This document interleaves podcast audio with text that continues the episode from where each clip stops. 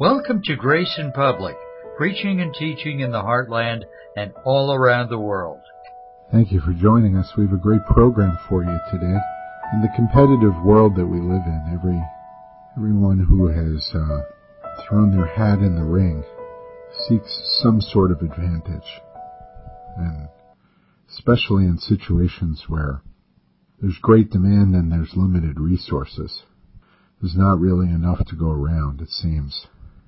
People are vying for a way to have an advantage, to get what they need. Please listen to this clip, preached by Pastor Butch Vietor. God has given us His Word, His written Word here. And His written Word gives His Spirit an opportunity to speak precisely to my heart. That Word that the Spirit speaks to me is my advantage over a kingdom of evil that day. I might get a number of words that day that give me a distinct advantage over and against a kingdom of evil that seeks to undermine and compromise my life of faith. Now, Saul was Israel's first king. Now, David has somewhat a commentary. The fellow who replaced him, of course, is our great King David. You can open to Psalm 119 and written, uh, in, in, excuse me, and read something that David says about this process. Saul was given these great things from God. He heard God's word. And he omitted from what God said those things that he didn't want to do. And he did that part of God's will that suited him. And he forfeited so much. David is speaking in Psalm 119. This is the guy who replaced Saul. He says, Wherewithal shall a young man cleanse his ways? By taking heed thereunto to thy word. With my whole heart I have sought thee. O let me not wander from thy commandments. Thy word have I hid in mine heart, that I might not sin against thee. Blessed art thou, O Lord. Teach me thy statutes, the principles in the word. With my lips have I declared all thy ju- the judgments of thy mouth. I have rejoiced in the way of thy testimonies, as much as in all riches. I will meditate in thy precepts and have respect unto thy ways. I will delight myself in thy statutes. I will not forget thy word. Now, the New Testament equivalent of this is in 2 Timothy 2:15. Study to show thyself approved unto God, a workman that needeth not to be ashamed. Now, David was a serious student of the Word of God. He was much crazier than Saul.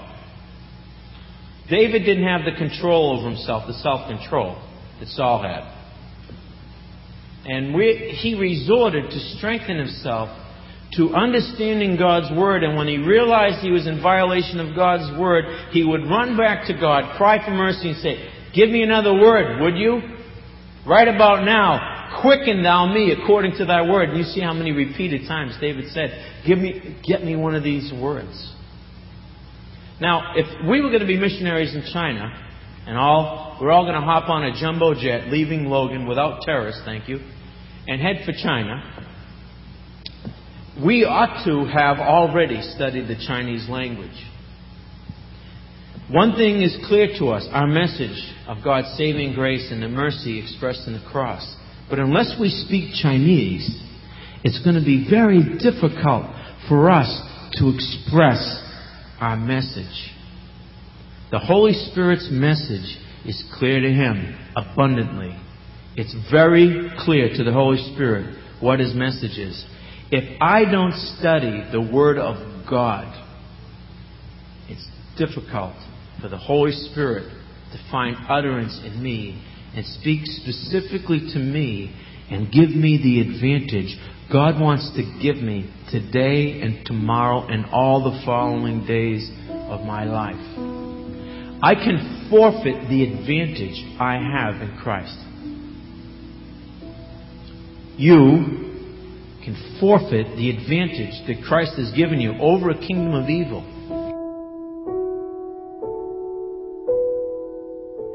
Thank you for tuning in. If you can, don't forget to send a tax-deductible gift to us. Your generous donation made to our program promotes this broadcast and ones like it going out on the internet and broadcast on local stations throughout the United States. So please prayerfully consider what you can give. Find out how to give your donation at www.graceinpublic.com. 1 Timothy 6, 5 and following. Perverse disputings of men of corrupt minds and destitute of the truth, supposing that gain is godliness. From such withdraw thyself. But godliness with contentment is great gain. It's amazing when we realize a godly person, someone who's walking, filled with the Word, filled with faith, an understanding of grace, practicing the presence of God.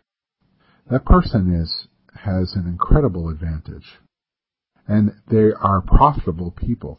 They're profitable in their family, they're profitable in their church, in their workplace. The natural man is very unprofitable to God. As a matter of fact, he's taken quite a loss because of the fall, because of sin. But godliness, walking by faith, pleases God. And that pleasure that's given to God, uh, it's quite profitable. Just like someone who invests the word invests Bible teaching into people and then he sees them walking in the Word. In First John is very profitable. It gives great pleasure to that man. And the mixing of faith with the Word of God. This is was the problem with the Israelites, wasn't it? In Hebrews. They didn't enter into the rest of God in Hebrews 4:1. Because in 4.2, when the gospel, when the good news was preached unto them, the same good news, though line upon line, here a little, there a little, there's a progressive revelation in the Word of God.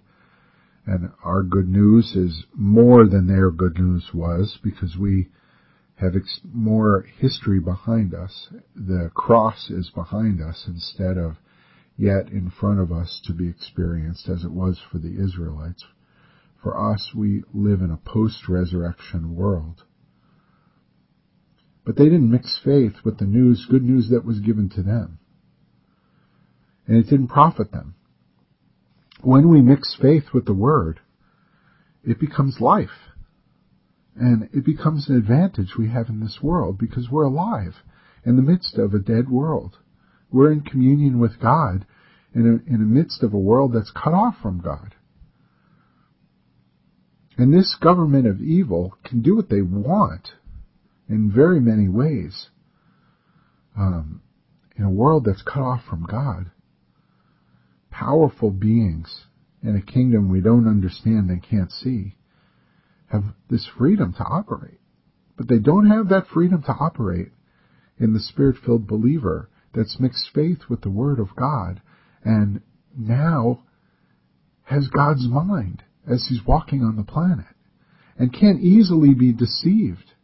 He isn't easily taken in the con that's laid out for the rest of the world, preying upon their fallen image of, of God, to want to do good, to have a desire, and yet that desire is tainted by greed, but not so for those who are walking dependent on God, for those who have passed through a cross, for those that have a living word inside of them, functioning in their mind and giving light to their pathway and all those and the next steps that come before. So we want we want that advantage. We need that advantage in this world. And when we don't have it, it's amazing how quickly in our own minds we can begin to condemn ourselves or condemn others. We can begin to see our failure as our identity or our performance, our good performance as our identity. We begin to have expectations from people that are very unrealistic because they can't meet up to the standards that they should meet up to. That it makes common sense that maybe they should meet up to, but they can't. But when we have a promise from God, when we have a thought from the throne of God that's been presented to us through the pulpit, through the Bible, through our own meditation on those things that are heavenly, that will never pass away, and they're specifically sent from God by the Spirit of God, which is mystical, which we know. We search maybe the scriptures or a promise book or through our notes or through our past experiences with God, but we hit on this thing and that thing, but those things don't really give us life. And then suddenly, it's amazing, like finding that light switch in the dark room. We flip it because it's, it's a thought really sent from God for us that He desired we would find. And the lights come on and we have life again. And we experience there is therefore no condemnation. We experience this life that we were meant to experience, that God has a desire for us to walk in and live in and present to others so that they can be free, so that they can have life. Jesus came to set us free and to set people free, to give us an advantage in a dark world, to make us His, and then, after we're His, to arm us and equip us to walk anywhere and be able to do His will and be able to have communion with Him in any circumstance. We'd love to hear from you, so please go to our website and contact us. The web address is www.graceinpublic.com. So now is the part of the program where we give an opportunity. we give an opportunity. And that opportunity is to receive Christ. Many of you out there, maybe you've not done this before, and maybe when you've heard of it, you didn't see it as an advantage at all. You saw it as a great problem, or something you didn't understand, or something religious, or something you didn't need in your life. But I'm telling you now, because the scriptures tell you, you must be born again. You must receive the free gift of righteousness in order to enter into a relationship with God, because no sin will stand in His presence, and unless we are born from above, and God takes the marred clay that He's put on His potter's wheel and remolds it again into another form, you will not see the kingdom of heaven. And having God in this world, aside from our eternal destination, which is oh so important, but having the advantage of having God and walking with Him in this world is amazing. It is amazing. Pray a prayer with me. Father, I, I pray. Forgive me. I've walked without your Son my whole life. I'm asking today, based on his death, burial, and resurrection, not based on my goodness, but based on what he accomplished on the cross. I invite you into my life and ask you to save me. Come into my life. I'm believing today in your Son. Move in my life and make me yours, I pray. In Jesus' name, amen.